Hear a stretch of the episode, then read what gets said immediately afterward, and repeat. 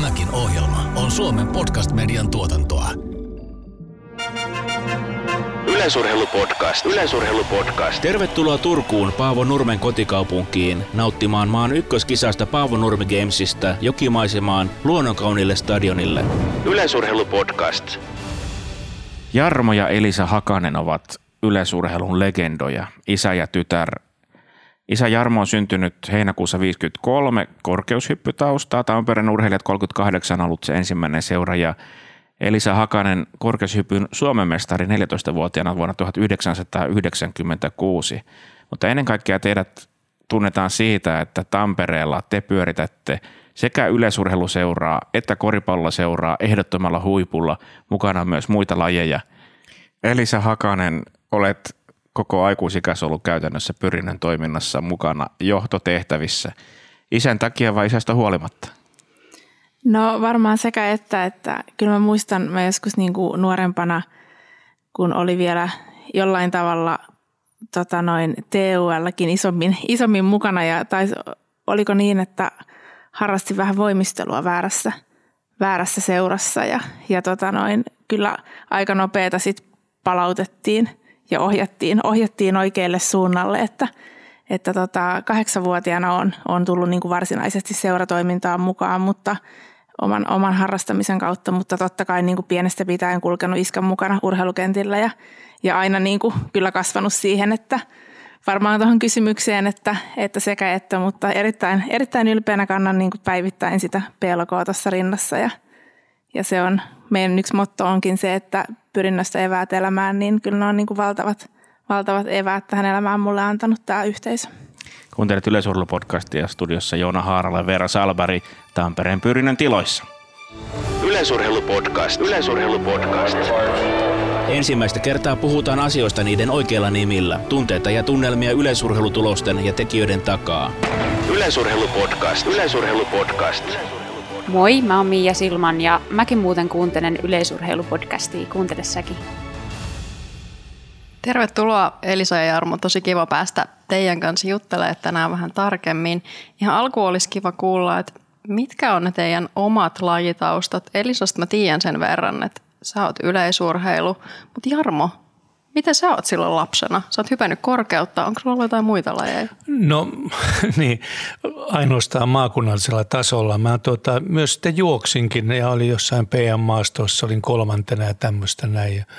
Mutta en, en tehnyt edes A-luokkaa silloin ja enempikin kiinnosti kuitenkin sitten joukkuepelit ja pelasin lentopalloa ja, ja jääkiekkoa ja näin kaikkia, mitä siihen aikaan tehtiin että niissä, mutta menestystä ei ollut ehkä intoa enempi kuin lahjakkuutta. Mutta se oli, se, se oli sellaista ja tietysti semmoinen hyvä, yksi hy, asia, mikä tuli julkisuuteenkin tuossa jonkin palstalle, kun kymmenottelussa, joka on otelleet yli 5000 pistettä, niin sitten lajeittain, niin maan valtakunnan kaikkien aikojen, joka on otellut yli 5000 ja ja 1500 mä oon 74, ajalla 424. Oot, juoksin siinä kymmenottelussa, joka se on ollut semmoinen mielenkiintoinen asia, mutta kaiken kaikkiaan on silloinkin jo touhusin, että oli kiva tehdä tuota. Olin kesät, olin poikaohjaajana ja näin edelleen, että kilpailullinen menestys on meillä, kun on, mitä on kaksi lasta, niin mä oon näistä vasta kolmantena, sitten mä lapsia vetää. No miten Elisa, sulle se yleisurheilu vakiintui myöhemmin? Oliko se selvä valinta? Sä harrastit myös voimistelua. Joo, ehkä tota, siinä alakouluvaiheessa voimistelua, mutta sitten koripalloa pelasin yleisurheilun rinnalla. Oikeastaan ihan siihen niin kuin yläkouluvaiheeseen asti, että sitten teiniässä se enemmän, enemmän sitten suuntautui yleisurheilun puolelle. Ja, ja tota, tosiaan nuorten SM-mitalleja on, on, on tullut ihan, ihan mukava määrä ja niin korkeutta, pituutta kuin sitten pika-aitoja. Ja meillä oli äärimmäisen hyvät tota, ikäluokka viesti, viestijuoksuissa, että, että sieltä on kyllä niin kuin mukavat muistot ja reiluksi parikymppiseksi sitten ihan aktiivisesti kilpailin. Jarmo, sä et ole mikään junan tuoma tamperelainen, vaan ihan pesun kestävä tamperelainen. No sanotaan kuntaliitoksen kautta, että mä oon teiskolainen, joka kunta, Teisko liitettiin kaupunkiin 72 ja yleensä mä oon ollut tuosta Teiskosta kovin ylpeä ja on todettu, että Teiskon maa, ma, maassa, maaperässä on niin paljon tota sellaisia kivennäisaineita, joka vaikuttaa ihmiseen älylliseen toimintaan myönteisellä tavalla. Ja se on niin kuin, se on niin kuin meidän vahvuuksia ja nyt sanotaan näin, että aina ylpeilen sitä, kun Mia Silman on teiskolainen, Saaka Vannin on teiskolainen ja kun on tuossa ollut lehtien avustajana, niin jos on Mia Silman tai sitten Saaka ollut siinä jotenkin esillä, niin kyllä Teisko mainitaan, että se on niin kuin. No hyvä, että toi tuli puheeksi, olisi ollut mun seuraava kysymys, että onko tämä nyt tämä Tampereen pyrinnön niin kuin salainen ase, tämä Teiskon maaperä, että kuinka monta prosenttia oikeasti sieltä tulee, mutta ei ihan kaikki siitä kuitenkaan. Sen lisää vielä, että esimerkiksi meidän seuran kunniapuheenjohtaja Heikki Järveli, niin hän on teiskolainen, että se se, se, ehkä se osoittaa sitä, että se tietynlainen tämmöinen vahvuus on tullut sieltä. Mutta jotenkin täällä Tampereella tehdään asioita oikein, kun ajatellaan, ruvetaan ihan katsomaan, niin täällä on niin kuin hyvin vahva, täällä on jalkapallojoukkue, kaksi jääkiekkojoukkuetta on pääsarjassa, on tehdään tämä koripalloporukka, sitten toi salibändikin tuolla pyörittää, onko niillä nyt viides mestaruus peräkkäin, ja yleisurheilutähtiä tulee täältä solkenaan. Onko Tampere siis jonkinlainen Suomen sporttikaupunki tosiasiallisesti? No jos mä vastaan tähän, niin ainakin sillä tavalla on, että nyt viimeiset, voi sanoa, että 2000-luvunkin on kaupungin liikuntapalvelut, niin on, me ollaan niin hyvää yhteistoimintaa, että kun usein on se, että kaupungin edustaja on toisella puolella pöytää ja sitten me seuraaväkin ollaan toisella puolella pöytää, niin näin ei ole tapahtunut, vaan ollaan samalla puolella pöytää. Ja se omalta osaltaan on, motivoi, motivoi kyllä sitten myös, myös sitten tekemään täällä. Ja sanotaan niin kuin meilläkin, meillä on hyviä isoja tapahtumia ollut, niin kyllähän kaupungin mukanaolo on ollut ihan, voi sanoa, että ykkösjuttu ja, ja ilman, sanotaan, että se yhteistoiminta, se on ollut jotain sellaista, että siitä ehkä monet muut isot paikakunnat ovat vähän jopa kateellisia. Mä oon tämän havainnut. Mä oon, mulla on ollut ilo Elisan ja myös Jarmon kanssa tehdä yhteistyötä nuorten – MM-kisojen kanssa ja ruotsiotteluiden kanssa, kun siellä olen sitä kuuluttamoa ja videotaulua ja musiikkia pyörittämässä. Mä oon huomannut, että teillä on ihan käsittämättömän läheinen suhde sen kaupungin kanssa, että siellä vaan asiat tapahtuu. Ja jostain syystä te saatte myös ihan käsittämättömän määrän talkoolaisia. Teillä on käsipareja ihan hirvittäviä, ne vaan ilmestyy jostain. No joo, siis tota, varmaan myös ehkä Tampereen niin täällä vahvuus on se, että, että täällä niin kuin arvostetaan seuratoimintaa ihan hirvittävästi ja kun lähdetään tekemään yhteisiä tapahtumaprojekteja, niin me istutaan heti kaikki tekijät niin kuin saman pöydän äärelle, että, että ei missään nimessä ole semmoista niin kuin kahden kerroksen väkeä. Ja, ja kyllä tota noin, se arvostus myös niin kuin seurojen välillä, mitä on, että, että pidetään ihan käytännön asioista yhteyttä ja sparrataan ja, ja vaihdetaan kokemuksia, ajatuksia – ja sitten kuten Jarmo sanoi, niin kaupunki on niin kuin todella vahvasti mukana näissä isoissa tapahtumissa ja kaikki kaupunkinäkyvyydet, mitä, mitä niin kuin Tampereen mainospaikkojen avulla saadaan, niin se tukee äärettömän paljon aina tapahtuman järjestämistä. Mutta ehkä sitten tämä ilmaiset käsiparit ja se, että kuinka sitä väkeä löytyy, niin, niin jotenkin tämmöinen niin tiimitekeminen, yhteisöllisyys, se, että, että me vastuutetaan ja saadaan tehdä omalla tavalla ja on myös niin kuin – lupa epäonnistua tietyllä tapaa, että ei, en usko, että me ei vapaaehtoisesti kokee mitään hirveän isoa semmoista niin kuin ylhäältä johtamista, vaan että me ollaan kaikki keskiössä ja me yhdessä tehdään näitä projekteja, niin uskon, että se on meillä yksi semmoinen iso vahvuus täällä. Onko tässä joku duunarikaupunkitausta sitten, kun tässä on oltu siellä tehtailla töissä, täällä on paljon työväestöä ollut aikanaan ja on hyvin yhteisöllistä olla, että onko jotain tämmöistä perintöä. Eihän Tampere ollenkaan ole se sama kaupunki joskus 60-70-luvulla. Hmm.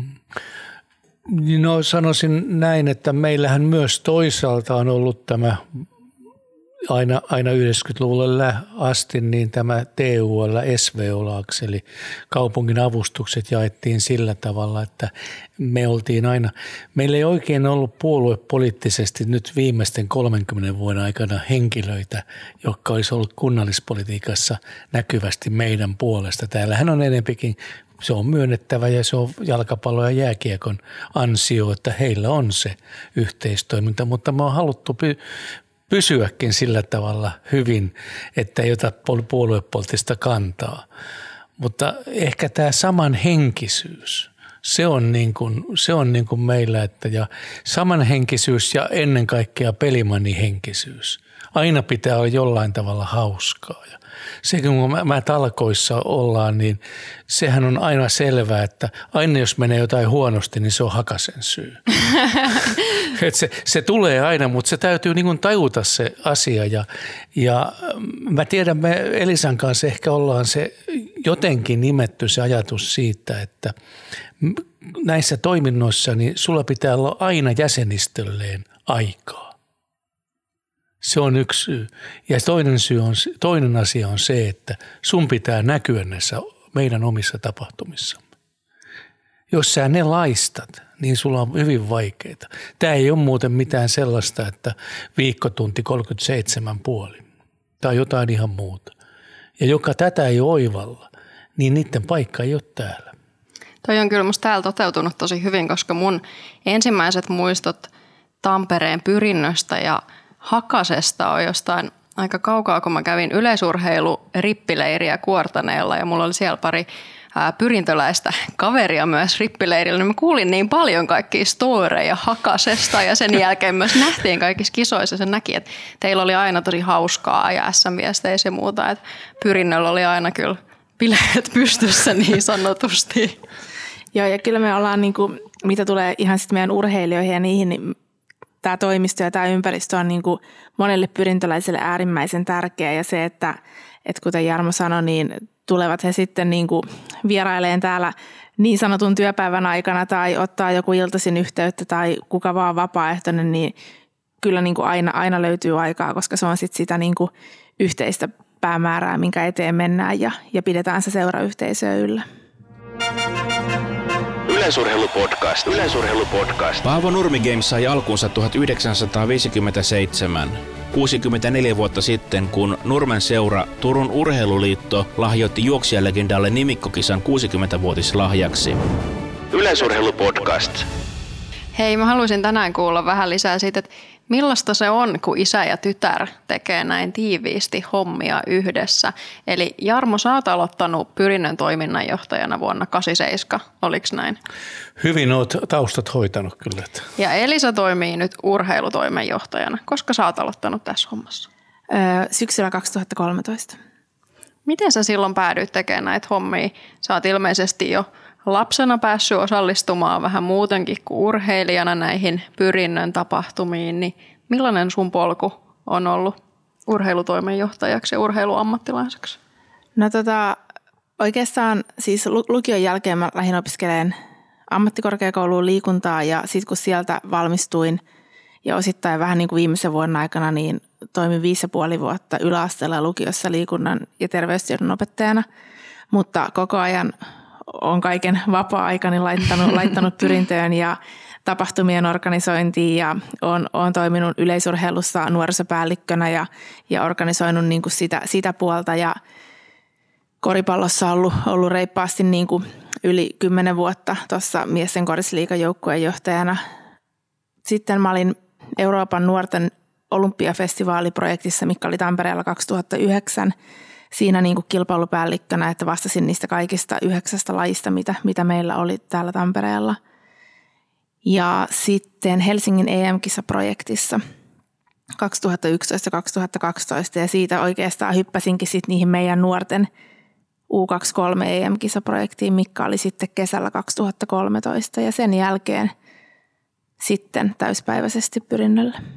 Onko se missään vaiheessa tajunnut, että kuinka kovaa mennään, että niin kuinka paljon – nuorelle naiselle tulee vastuuta?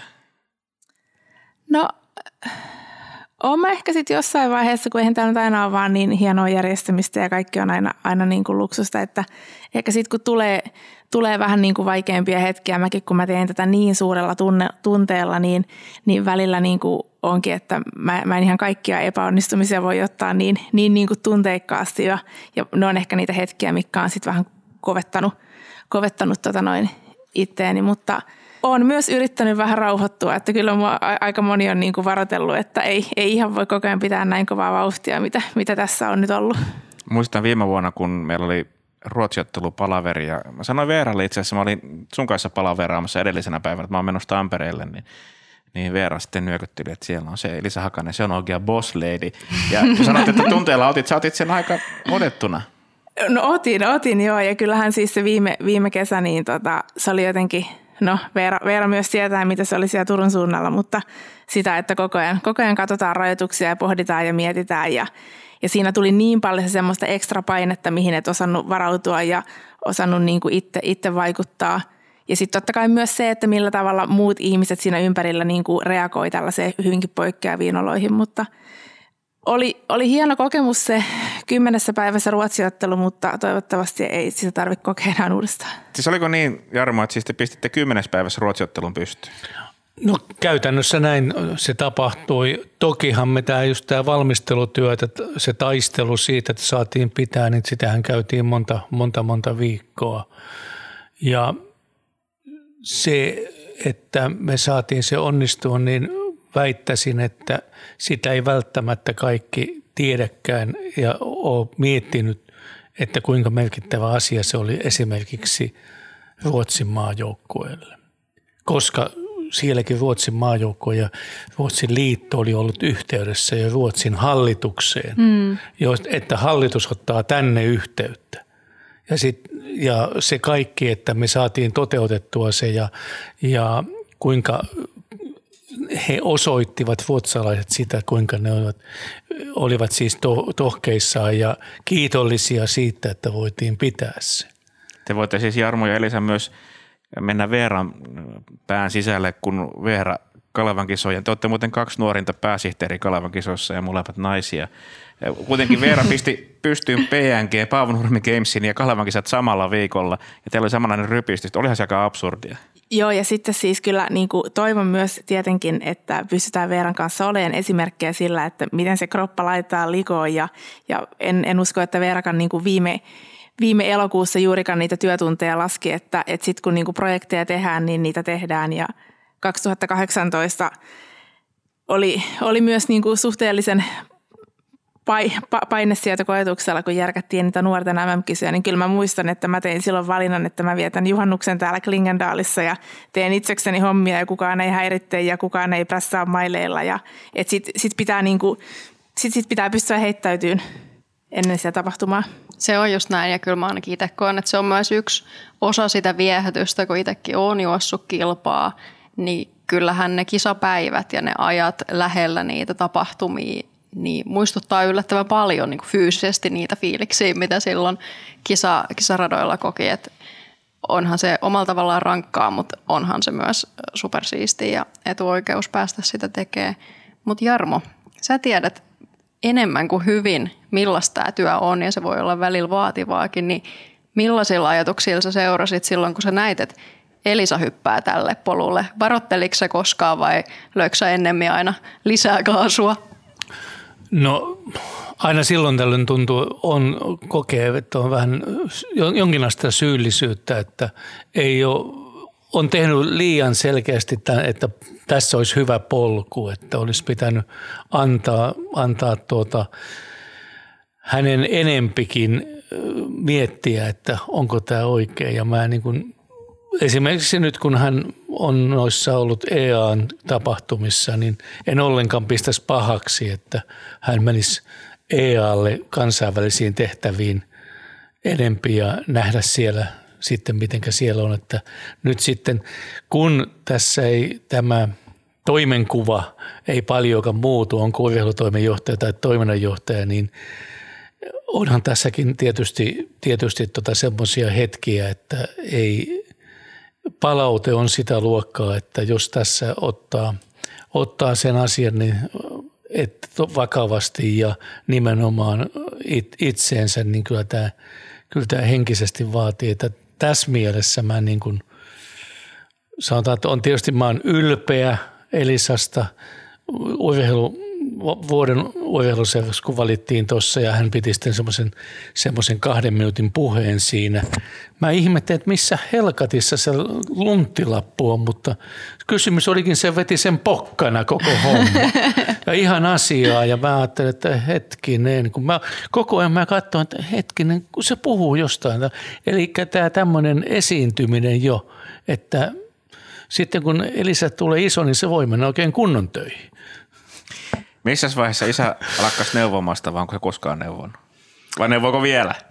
No joo, mutta kyllä se on ehkä semmoista niin kuin puoli ja toisin kyselyä ja, ja varmasti niin kuin molemmat osaa, osaa arvostaa, niin kuin, arvostaa toisissa monia asioita, että, että me tota, Jarmo on kuitenkin aina ollut se semmoinen niin kuin oikeasti talousnikkari ja niiden niin kuin lukujen ja mä ehkä sitten vielä enemmän niin kuin se käytännön, käytännön niin kuin tekijä siellä ja, mutta tota, mut ei, kyllä me siis, mulla on ehkä enemmän semmoinen tunne, että me ollaan niin kuin parhaat ystävät, että ei me, ei me juurikaan kyllä, kyllä oteta niin kuin yhteen. Ja moni sitä kysyykin, että mitä on, mitä on työskennellä oman isän kanssa ja varmasti Jarmalta, että oman, oman tyttären kanssa, mutta, mutta koen, että me ollaan kyllä tosi, tosi hyvä työpari.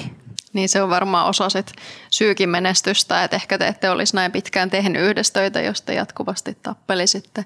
Mutta Elisa, sä oot lähes koko ikäs seurannut aika tarkkaa tota Jarmon työtä, joka sitten on alkanut muistuttaa myös sun omaa työtä ja muodostunut sun työksi. Niin mietitkö sä silloin nuorena lapsena, että tolle polulle mä lähden vai onko se kuitenkin tullut vähän tässä vahingossa? No on se varmaan tullut osittain vahingossa, että niin kuin mä sanoin tuossa, että kun mä oon toiminut niin kuin opettajana, on ollut oikeasti niin kuin ihan muussakin ympäristössä, mutta kyllä, kyllä niin kuin jotenkin koko ajan niin kuin se veri on ehkä vetänyt niin kuin siihen, siihen tota organisointi- ja järjestö, järjestö niin kuin elämän puolelle. Ja musta on ihana niin kuin työskennellä ennen kaikkea vapaaehtoisten kanssa.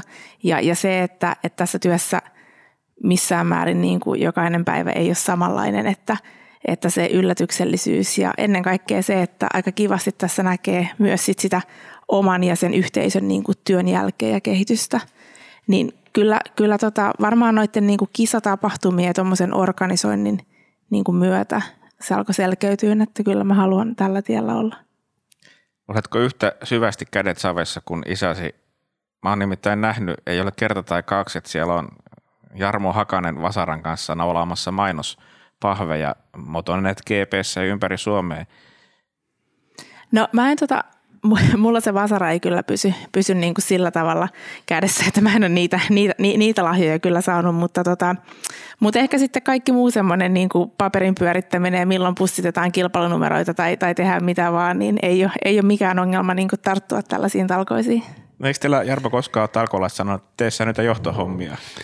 No mä sanoisin näin, että kun toimistossa olet täällä pitkään, niin se ei ole ollenkaan huono asia, että sä oot ihan tuo kenttätoiminnassa tietyillisissä talkoissa ja sillä tavalla, että se on ihan hyvä. Ja se, että mä oon kaiketi Mähän on saanut Töykältä nimityksenkin vietämään kylttineuvos ja, ja, näin edelleen, mutta se, että mä oon käynyt tuo maakunnissa ja pitkin näitä kisoja ja vienyt mainoksia, niin se on kyllä ihan semmoista palauttavaa toimintaa. Ja ennen kaikkea myös se, että on saanut tavata kyllä monen monen kilpailun vastuuhenkilöitä ja, ja jopa voi sanoa, että opiksikin heille ja ja monestikin on sitten taas kiva mennä vaikka kuortaneillekin, niin siellä tuli, on tuli samoja henkilöitä ja ensimmäisenä siellä joku sanoo, että hei, onko sä kuullut tätä juttua?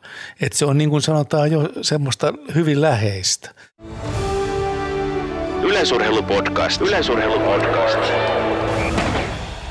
Mulla on aina ollut teistä molemmista sellainen kuva, että mitä vähän kuvailittekin, että toimenkuvat ei tosiaan ole kauhean tarkkoja ja hommia tartutaan silloin, kun niitä on.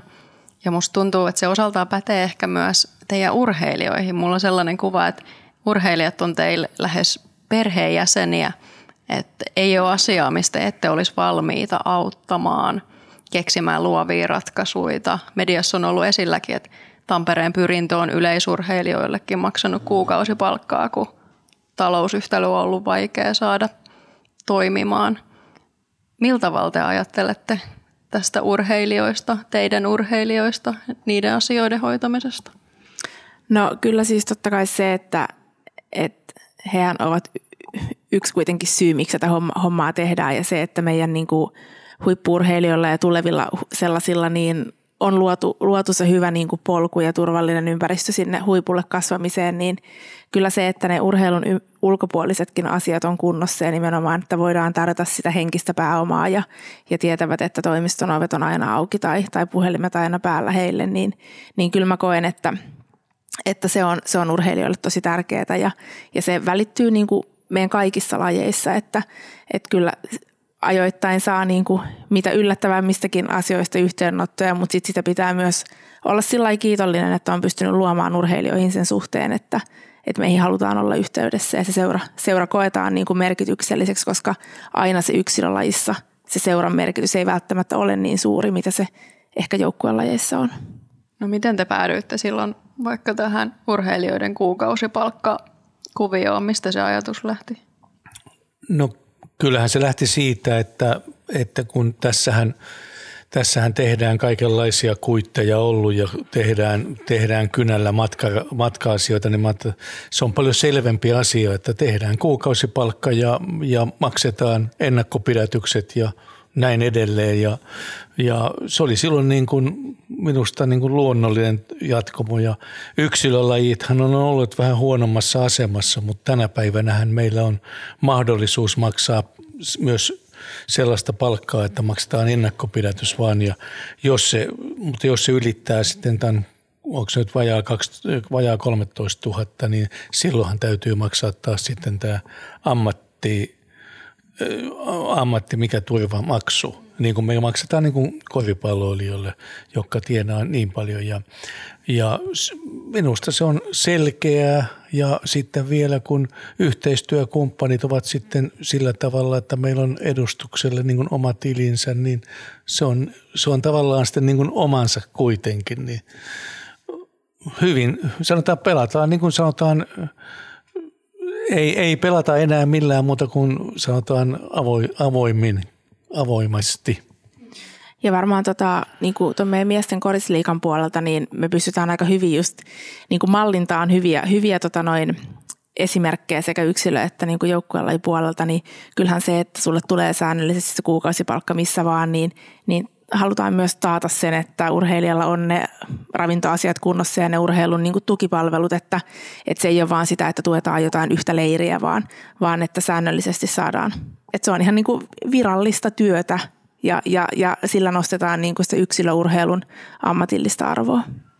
Mä muistan myös lukeneeni jostain Maria Huntingtonin haastattelusta, että Marian nuoruudessa Tampereen pyrinnöllä ja seuran tuella, ehkä erilaisillakin tukimalleilla on ollut iso vaikutus silloin, niin onko tämä tyypillistä pyrinnössä? Meillä on meidän tota, seuran tukisäätiöllä on semmoinen kaikille mahdollisuusrahasto, mikä, mikä sitten myös, millä pyritään tukemaan sitä, että, että jos on, jos on tota noin tarvetta, tarvetta avustuksille on sitten kausimaksuihin tai, tai urheiluvälineisiin. Ja sitten totta kai kyllä niin kuin myös jaostojen kanssa, että, että se ehkä kertoo siitä, että on ne lämpimät välit sinne seuraa ja pidetään yhteyttä ja, ja ne, ne ovet on avoinna, että myös uskalletaan tulla sitten juttelemaan vähän niin kuin haastavimmistakin asioista. Mm, Elisa, muistuta mua, minkä verran eri lajeja ja jaostoja Tampereen pyrinnössä on? Meillä on tällä hetkellä kahdeksan toimivaa. Millaista se sitten on? Te voitte siis toisena päivänä järjestää hikihatussa koripallotapahtumaa ja seuraavana sitten ollakin jo valmistelemassa ruotsiottelua tai muuta yleisurheilutapahtumaa. Miten se pakka pysyy kasassa, kun te risteilette näiden kaikkien eri lajien välillä?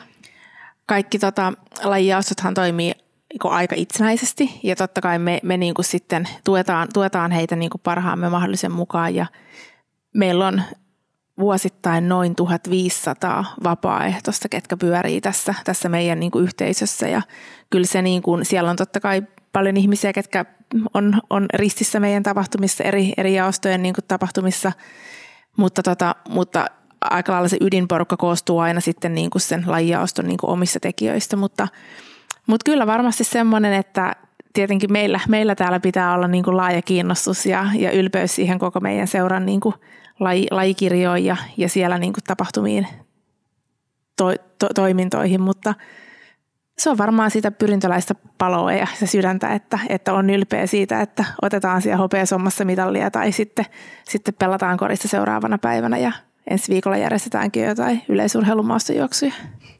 No jos mietitään yleisurheilua, niin tehän järjestätte valtavan paljon isoja tapahtumia. Teillä on ollut viime vuosina lähes joka vuosi joku merkittävä suurtapahtuma. Ehkä enemmän arvokisoja kuin monella muulla kaupungilla yhteensä, niin mistä johtuu? No mä veikkaan, että se johtuu myös paljon siitä, että meidän kaupungin yksi strategia on saada tänne merkittäviä tapahtumia.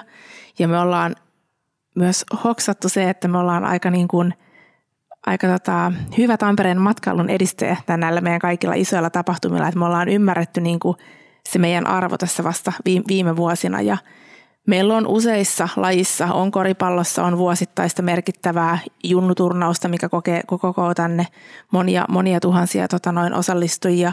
Yleisurheilun Tampere Junior Indoor Games on, on yleisurheilussa vastaava.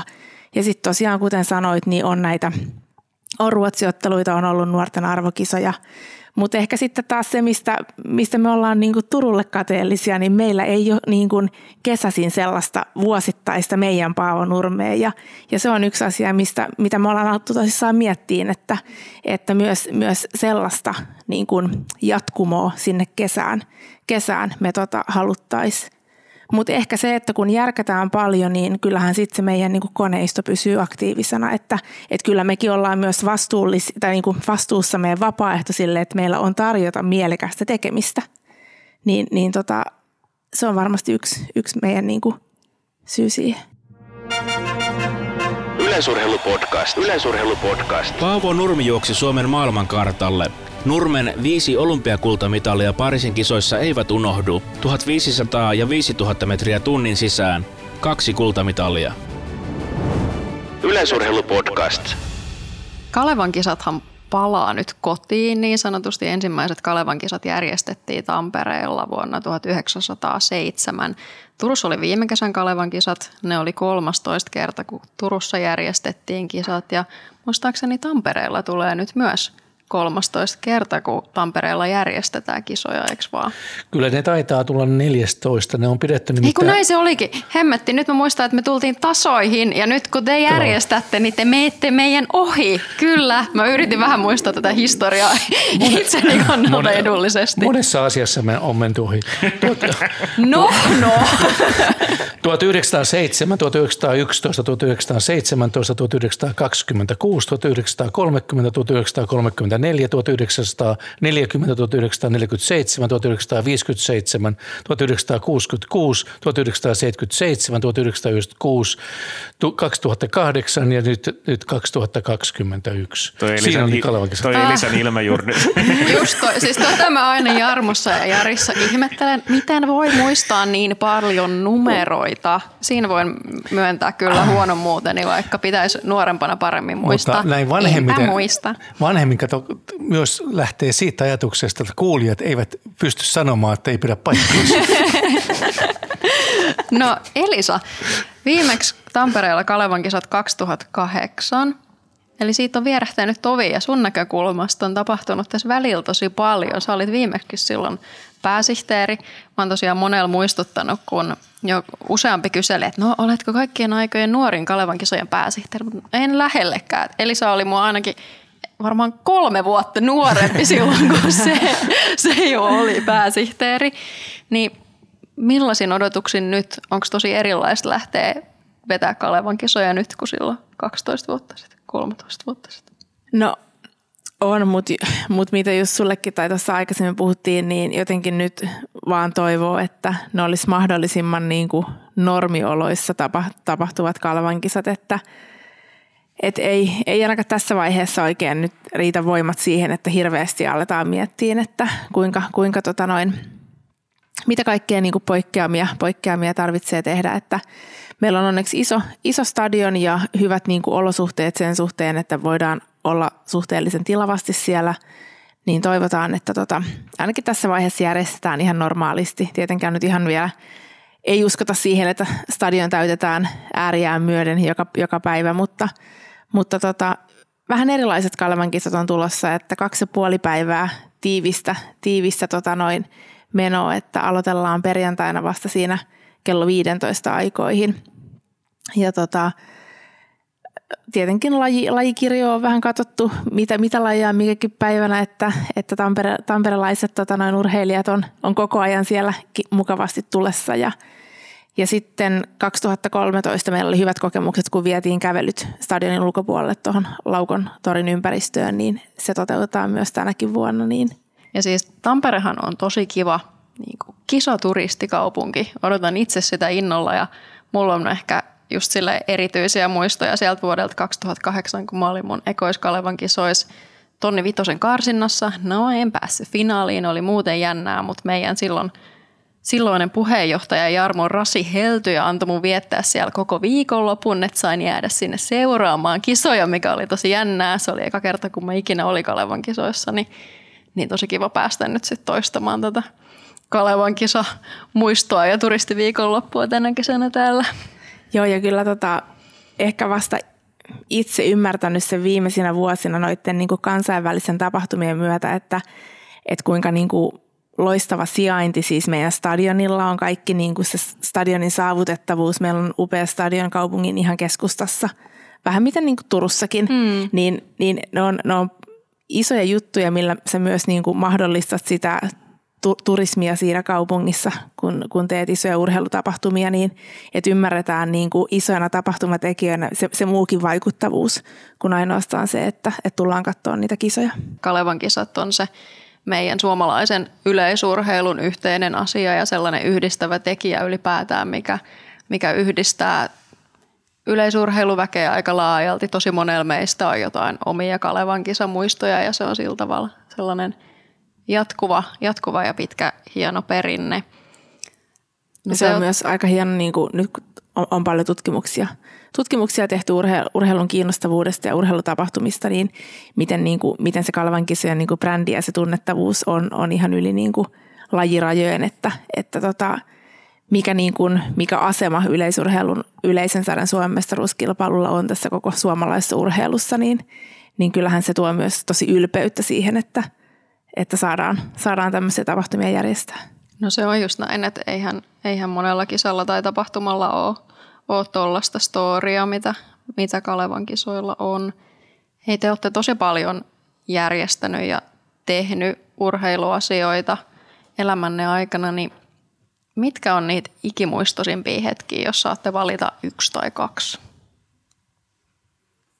Nyt meni hiljaa. No joo, kyllä Aika mä vaikea. No sanotaan näin tietysti, kun mä olin pääsihteeri 96 Kalvan kisoissa, niin se on ikimuistettava jo monessakin mielessä. Ei ainoastaan siinä, että se kilpailu lauantai-päivä, niin se tehtiin niin kuin kaikkien aikojen sade, sade, sademäärässä ennätys, että se meni ihan, ihan onnettomaksi.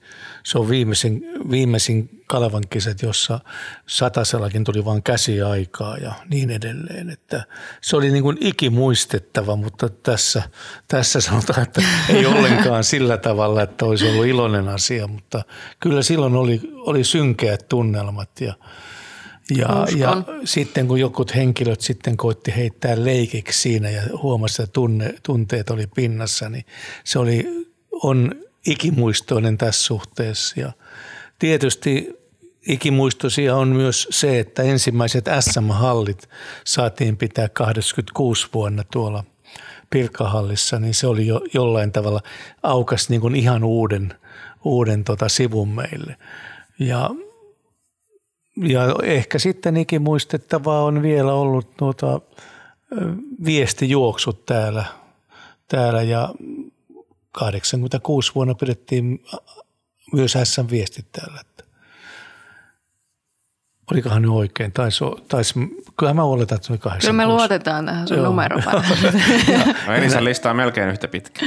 No joo, siis on tietenkin varmasti se 2013 nuorten EM-kisat, mikä oli niinku semmoinen oikeasti ehkä siinä niinku omassa työurassa ensimmäinen, missä, missä oli pääsihteerinä ne U23 EM, ja siitä, siitä on sitten niinku poikinut hirveän hyvät suhteet tuonne Euroopan yleisurheiluliittoon, miten on päässyt olemaan niiden tapahtumissa mukana niin kuin jatkossakin tai sen jälkeen. Ja totta kai siis se, että päästiin tekemään täällä ensimmäistä Ruotsi-ottelua ul- ulkopuolella Helsingin olympiastadion, niin kyllähän se 2016 se, että sulla on niin kuin tapahtuma loppuun myyty ja tilanne on se, että miten, miten upea tunnelma, niin, niin kyllä, tota, kyllä niitä niin kuin muistelee lämmöllä. Mutta sitten se, että ettei se ole aina vaan jotain hienoa isoa kansainvälistä, niin kyllä mä myös ihan joka ikinen kerta nautin, kun mä menen sinne hippoviikkokisoihin avuksi mm. järjestään ja nä- näkee, että mistä sitten kuitenkin kaikki, kaikki lähtee. Että, et, mutta ta- tapahtumat ylipäätään, se koko ihmiset ja se, se koko se vapaaehtoisväen ja sen koko yleisurheilun kirjon, niin si- sillä, niillä aina eväillä sit jaksaa sitä perusarjen arjen, tota noin, puurtamista. Tampereen pyrinnön tehokaksikko, isä ja tytär Jarmo ja Elisa Hakanen. Lämmin kiitos. Kiitos. Kiitoksia. Yleisurheilupodcast. Yleisurheilupodcast. Ensimmäistä kertaa puhutaan asioista niiden oikeilla nimillä. Tunteita ja tunnelmia yleisurheilutulosten ja tekijöiden takaa. Yleisurheilupodcast. Yleisurheilupodcast.